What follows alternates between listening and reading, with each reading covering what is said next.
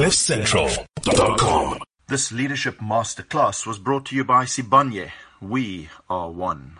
A warm welcome to Leadership Transformation Platform, multiplying authentic leaders, moving society. That's our slogan. I'm Adriaan Groenewald, as always, facilitate this weekly masterclass, leadership masterclass. The old man Louis Groenewald not with us today, but I've got a wonderful guest all the way. We've just imported her from Ethiopia for this conversation. Not exactly, and I'll introduce you in a moment. For all things leadership, go to leadershipplatform.com. One word, two P's in the middle. Our leadership master class, and I almost want to say master lesson today is with Meaza Ashenafi. She's the guest speaker tonight at the Business Women of the Year Awards. I'm sure she's maybe here even for more reasons. She'll tell us, but, but she's one of the speakers there or the guest speaker. And I'm sitting in a hotel having a conversation with her. She successfully co-founded the first women's bank in Ethiopia called Enat Bank. Uh, she's currently the chairperson, if I understand correctly. She's a lawyer and businesswoman. Also executive director of the Ethiopian Women Lawyers Association. She was Former. a yeah. Yes? Former. former. Yeah. Okay. Yeah, those things come and go, don't they? Yeah, I know. She was a 2005 nominee for the Nobel Peace Prize for her advocacy on behalf of women and is a women's rights advisor to the UN Economic Commission for Africa. So very involved in, in all of those, those activities. It's really great having you here, Meaza. Welcome. Thank you. Thank you for having me. When did you land from, did you come from Ethiopia now? Yeah, just a couple of hours ago. All right. Yeah. Um, a couple of hours ago, it's good to have you with us, and you've got a bit of a break, I guess. Then you head over to the Sandton Convention Center to, to be a speaker there. I've been at one of these events. It's quite big. It's have you been there before? No, this is uh, first time, but I, I read about it. Yeah, you're going to enjoy it. Yeah.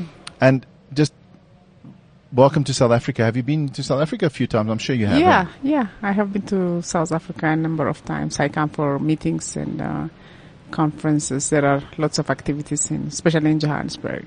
Okay, so Yeah. you're not uh, Yeah. at all unfamiliar. I didn't No. think you would be. Yeah. No. Just remind us tonight you're speaking to, I think, predominantly women audience, but there's usually a lot of men as well. Doesn't Yeah. matter. But it's a, a Business Women Association Yeah. awards evening, a big gala thing every single year. Mm-hmm. Uh, what would be the gist? Not your whole speech, but just the gist of what you hope to get across to the to, to the audience. Um, I wanted to talk about my personal journey, uh, not because I wanted to brag about myself, but uh, I wanted to share some lessons on uh, uh, community mobilization, institution uh, formation, uh, teamwork, and uh, you know uh, commitment to development work, and what that entails, and um, uh, the, you know the challenges as well as uh, opportunities that comes uh, with that kind of experience.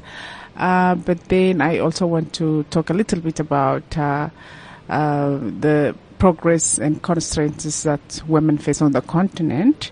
And I want to raise specific examples, uh, both in my country as well as uh, South Africa. Uh, then I also want to talk about uh, women's leadership. Okay. Excellent. So maybe we can touch on some of those today, you know, Yeah. and then it can be on our Yeah. show. But before we go there, this uh, this platform is very engaged in flooding the world with authentic leadership. So we want to ask you to share a couple of statements on what authentic leadership means to you, and then we'll just discuss each of them, um, maybe individually. But um, share with us maybe a first statement, principle that to you describe authentic leadership. Yeah, I think uh, authentic leadership is about uh, being a visionary. Um, also, uh, it's about accountability. Because before we go to the accountability one, so when you say visionary, tell me a Mhm. little bit more about that. Um, you know, uh, I'm sure there is a dictionary definition of uh, visionary leader, uh, but what I mean by a visionary reader is uh, somebody who uh, can see opportunities, uh, uh, somebody who is innovative, and somebody who can uh, um, who can who can turn challenges into opportunities. Um, then uh, that person also uh, w- should have the ability to uh, create a shared vision uh, to work with uh, group of people, with um, with a team, so that that vision is not only like a dream, but uh, it's possible to realize that uh, vision. So uh, I, I would say visionary leader is somebody who can see opportunities, who is not afraid even to to fail, who can take risk and uh, go for some um, work for some uh, bigger goals. I like what you said there. It can turn a challenge into an opportunity. Mm-hmm. You also see that as part of being a visionary leader. And am I right in saying some leaders can see a vision and have a wonderful dream, but to mobilize a Mm-hmm. team and to mobilize maybe thousands or hundreds of thousands or millions eventually, Yeah, that's another talent, isn't it? True, absolutely, absolutely, and uh, uh, yeah, that's why I said uh, you know somebody who can create a shared vision, and uh, somebody who can work with uh, you know with a group of people. Otherwise, an individual or mm, a couple of people will not achieve much. Mobilization is the key, as you said. Uh, whether you work in the framework of uh, the government or non-governmental organization or even a business. So uh, shared vision and uh, you know execution is another part of you know visionary leader.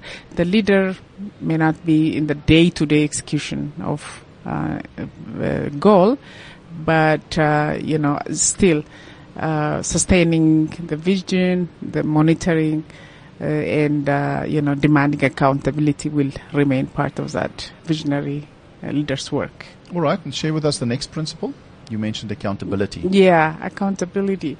Uh, I think this is also uh, very important uh, because uh, uh, if people um, uh, follow your vision and if they trust you, then accountability is very important uh, because if if the leader is not accountable, it's very difficult to sustain that leadership uh, position. So, leaders, uh, if they want to uh, be respected and if they want to be effective, they have to be accountable, both vertically and uh, horizontally, I guess.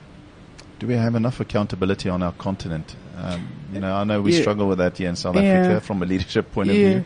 I'm not sure leaders are being held accountable. Mm, yeah. But it's a powerful, it's so simple. We talk about it a lot, hey, but it's not easy to implement. Sometimes in politics it seems more difficult than in corporate. Are we seeing enough leaders holding people accountable or holding themselves accountable? Mm. Yeah, that's a big challenge. That's a big challenge. Um, yes, on our continent, uh, but also even uh, globally. Uh, leaders, for example, you talked about political leadership. Uh, they, the, they come up with big ideas to win elections, and um, they promise a lot. Uh, but once they are in office, uh, it's very difficult to keep that um, uh, promise and that commitment. Part of that commitment is, uh, you know, failure to uh, keep uh, accountability to their constituency um, and to other stakeholders. So th- that's a big, a big challenge. Mm. What else describes authentic leadership to you? Uh, integrity, I think, is also very important. Integrity is very important. Okay. Yeah. Why do you see that as important? I think we'll all agree, but uh, your, your views on that? Uh, it's integrity is related to accountability to some extent, uh, but accountability is more at the formal level, formal level accountability. But integrity is even at the personal level, as as leaders are expected to uh, demonstrate a high level of uh, integrity. Uh, uh, you know, whether they are in a formal setting or informal setting, whether they're in a community or in a family, because uh, they they ought to inspire others and uh, they ought to um, uh, educate others through their um, activities. So I I believe integrity is very crucial. So, visionary, describe authentic leadership to you. Mm-hmm. Uh, then you said accountability and integrity. So, big question do we have enough of this around? And how can we create more of this? Not just on our continent, but in the world. Uh, we seem to have a bit of a dearth, drought of great leadership in general, I think. Do you think we have enough of it? Can we ever have enough of it? Um, I don't believe so because um, uh, achieving, you know, the ideal level of accountability, integrity, uh, is not necessarily easy because uh, it requires certain values. Um, it requires certain values, and uh, we build our values and our character uh, through time. Uh, you know, from our childhood, um, at the school, from our families, from our surroundings, and so on. So those values and characters uh, are uh, very useful also when we are at the uh, leadership uh, level, when we practice leadership. So sometimes people may may not necessarily have that those values and characters yeah. but somehow they end up being leaders because of certain circumstances. So then mm, it, bec- it, become a challenge for them to practice that high level of uh, integrity and uh, accountability. But also there are some real life um, challenges that make it difficult for people to uh, hold on to their values and to their commitment. For example, politicians, uh, they uh, have to meet the expectations, the demand of different stakeholders, and uh, they end up compromising their values. So uh, we need to look at those things case by case. It's not easy, is it? Yeah. Because you, Yeah. as politicians, you might feel, okay, I know of some nasty things happening in my party, but for Mm-hmm. the good of the whole party, which is supposed to help the entire country, I need to keep quiet. Mm-hmm. Yeah. Or uh, we need to keep that under wrap. Yeah, uh, wraps. true. True. and, and um, I guess reality strike. You, you can make lots of promises, but once you lead and you're very visible Absolutely. and uh, you're confronted by contradictory values in a Exactly. way, Exactly. um, then it's just not easy. Yeah. And and everyone who judges the leader are usually people who've never been in those shoes. exactly. So not exactly. not Things easy are at not all. black and white. Yeah. It's not all black and Yeah. white. And your your views on what are the glaring challenges that leaders face in 2017, almost on a macro level, beyond Ethiopia, you know, Mm-hmm. Africa. Mm-hmm. When you look at things, I'm sure you read widely. I'm sure you're very involved in many things. Sorry. Mm. What would you say are the top few glaring challenges that leaders face and have to process in today's crazy world? You said at the global level or at the Yeah, national level? macro, or- sort of a macro level. Okay. Uh, you're welcome okay. to talk about the African continent. That's kind of our primary interest, isn't it? Uh, Yeah. And then we go beyond, but Yeah. we are a global village. Yeah. No, I think governance is a critical issue for Africa. Um, l- we can discuss about the latest development in Kenya. Um, Kenya, G- Uganda, Senegal, uh, sorry, not Uganda, Kenya, Ghana, uh, Senegal, Botswana, South Africa are the countries that are uh, leading the way in terms of democratic uh, development. Uh, and uh, we we had they had an election in Kenya, but uh, after spending a lot of uh, time, a lot of uh, resource, the election is now uh, cancelled. Um, it is a democratic process, uh, and uh, the this demonstrates that the judiciary is independent and. Uh, can make this kind of decisions. You can argue that way. On the other hand, you would say uh, this could this is almost a constitutional crisis because they have to go through the process once again, and uh, we are not even sure if that process will, uh, you know, come out quite clearly, and uh, if the next outcome will please every side. So uh, still, our democratic processes are in a very precarious uh, situation. So governance, governance In- in- is a big issue. yeah, political governance, especially economic governance, also is a big issue. You know, natural resource management is a big crisis in Africa. Um, as you know, uh, forty percent uh, or thirty-five percent of the world's natural resource uh, is in Africa, but uh, we are not. The people of Africa are not using that natural resource, and it's because of again lack of governance. So um, environmental uh, challenge is another uh, big crisis uh, that um, we face. This is a global challenge, but uh, we take our own uh, fair share. Uh, issues of uh, gender equality and you know inclusiveness is again uh, another uh, big challenge, and also the gap between the rich and the poor.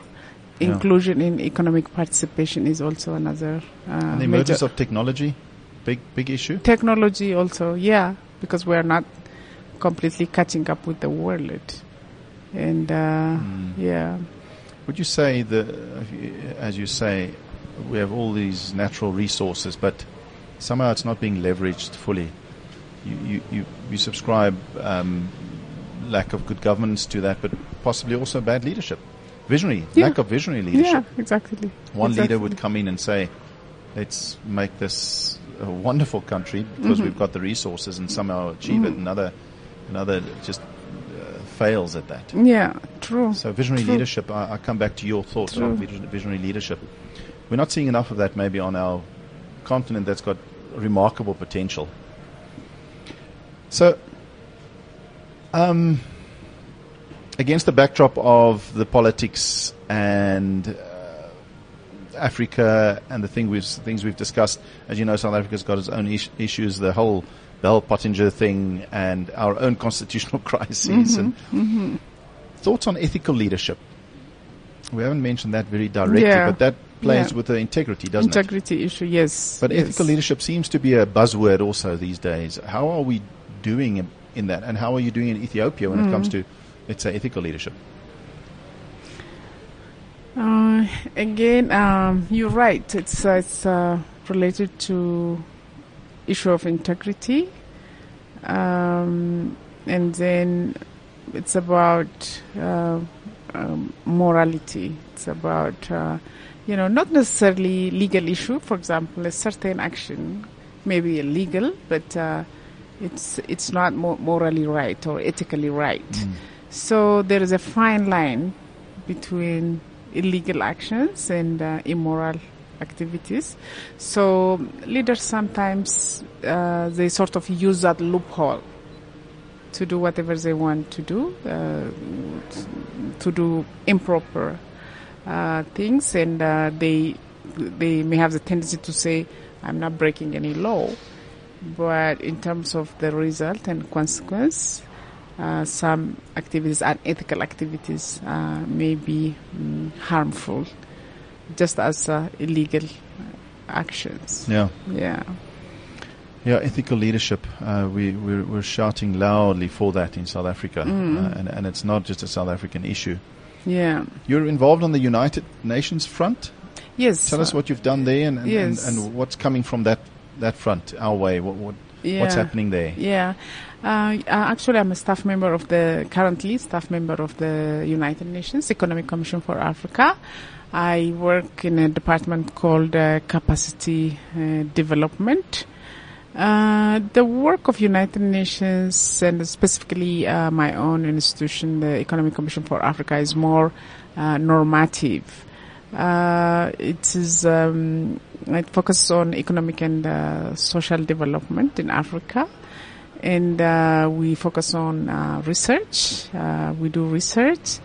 Uh, we organize policy dialogue. We uh, convene ministerial meetings to discuss current issues facing Africa and uh, the, the, such forums try to build consensus and uh, to he- to help member states, African member states, to use those outcomes uh, at the national uh, level. So largely, it's uh, policy discussion, research, and uh, consensus building activities that uh, ECA uh, focuses on. It is you can some people also describe it as a think tank because it is a knowledge institute. So you must Yeah. have quite broad perspective of Africa then. True. Yeah. I mean, that must be quite. I Yeah. mean, just tell us quickly, how do you feel about Africa? I guess it's kind of your job or duty, or maybe not, Yeah. to, to speak positively about Africa. Yeah. Everyone says it's the growth place of the world. Um, what, what are you seeing in, in general? Would you invest in Africa? What What are your thoughts? Yeah. thoughts? Uh, my main focus is on gender equality, uh, but uh, if I have to speak also on broader issues, I agree. It, uh, um, Africa is on um, a development uh, trajectory. Uh, there are setbacks, but uh, in general, over the last decade, uh, uh, Africa is progressing economically. If you take my own country, Ethiopia, uh, Ethiopia is leading uh, economic development not only in Africa but in the world. There are 12 countries that are developing uh, fast, and Ethiopia is leading these 12 countries. And this is amazing. This is amazing because uh, I know where we were, um, you know, during the military time. Uh, infrastructure was destroyed, education was weak, uh, health service was not there. But especially over the past decade, we witnessed a lot of change in Ethiopia. But having said that, we also have our share of challenges in the area of uh, democratic development and uh, human rights. So it's mind boggling uh, because there are some people who say, you know, as long as the country is developing, uh, it's okay uh, for a certain fine. period of time. It's okay to just, uh, you know, continue and focus on uh, development because especially now they witness the situation in Kenya. Say, look at democracy in Kenya because, you know, when um, countries um, uh, follow democratic processes, that also comes with its own challenges and its own setback. So they say for developing countries such as Ethiopia, it's better to focus on uh, development. They call it developmental state model, but this is a subject that's widely discussed for and against. Yeah, in South Africa, we tend to say if if we were growing economically Yeah, five percent or so, then a lot of the issues would be taken care of. But not necessarily. Hey, you still have your challenges and your yeah, it's true. It's true. Yeah, because um, for me, uh, development is uh, quite important, quite wel- welcome, both in terms of GDP uh, as well as human development. Uh, but at the end of the day, to sustain that development and to ensure that the society is at peace, uh, democratization and uh, good governance is very important. You're quite a trailblazer in Ethiopia. Tell us why they say that. I mean, you've started a Mm. Yeah. bank, uh, or Yeah. starting a bank. Or you have started? No, before the bank, actually, um, I started my uh, career uh, as a judge. I'm a young judge. I was very young. And then I joined the Constitution Commission, uh, the constitutions that we're uh, using currently, adopted in 1995. I made a contribution in the development of that constitution, especially in the area of women's rights and children's rights. Uh, later on, I was one of the founders of the Ethiopia Women Lawyers Association, and I was a director for eight years. And I think that was the highlight of my career because I was involved in a lot of advocacy work that led to legislative reform and uh, supporting thousands of uh, women uh, through the provision of legal aid service. And uh, uh, we basically started the hu- human rights movement uh, in, in, in the form that we know it today. This was uh, 1995, 96 uh, and so on. When we started, there was no word for uh, violence against women in Ethiopia. There was no word for sexual harassment. We had to improvise all those words, and we had to pioneer. So after 80 years of service with the Lawyers Association, I moved on and um, I went to the States to do my master's degree.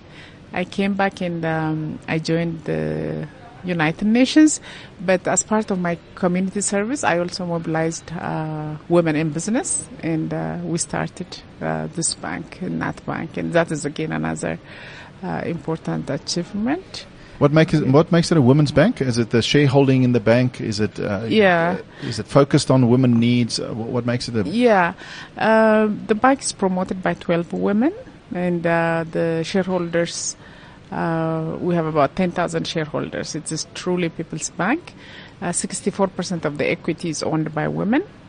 Um, 60% of the account is held by women. And uh, we have, uh, it is a universal bank because uh, we have to uh, ensure that the bank is successful financially and actually it became uh, the first bank to break even and uh, register profits during its first year of operation. Normally other banks take three years, but our bank became uh, profitable just in one year.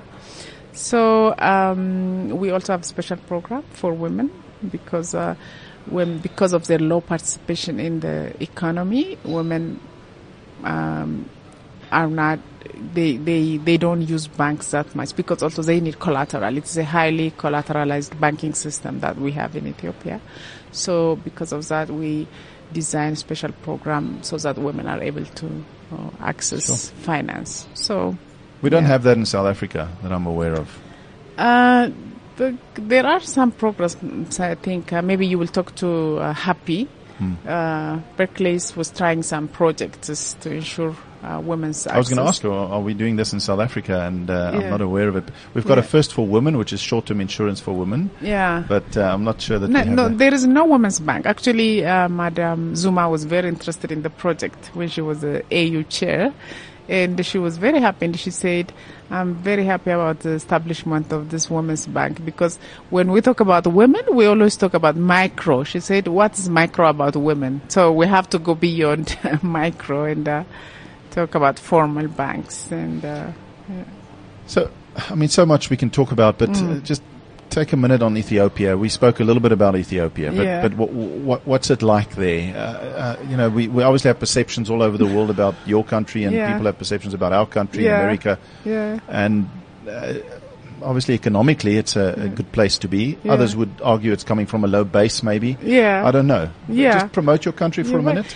Yeah, well, mm, Ethiopia is, um, I don't know, I hope uh, people know about the historical uh, significance of uh, Ethiopia. It is the only country that uh, was never colon- colonized.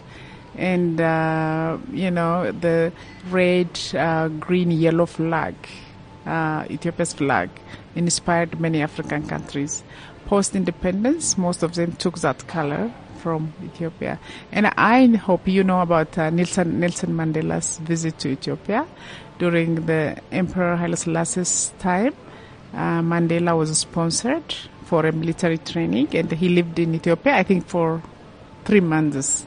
And he was he was trained there, and uh, uh, we're very proud of this historical uh, legacy. And he traveled on Ethiopian ID, like written in Amharic, because across uh, the region.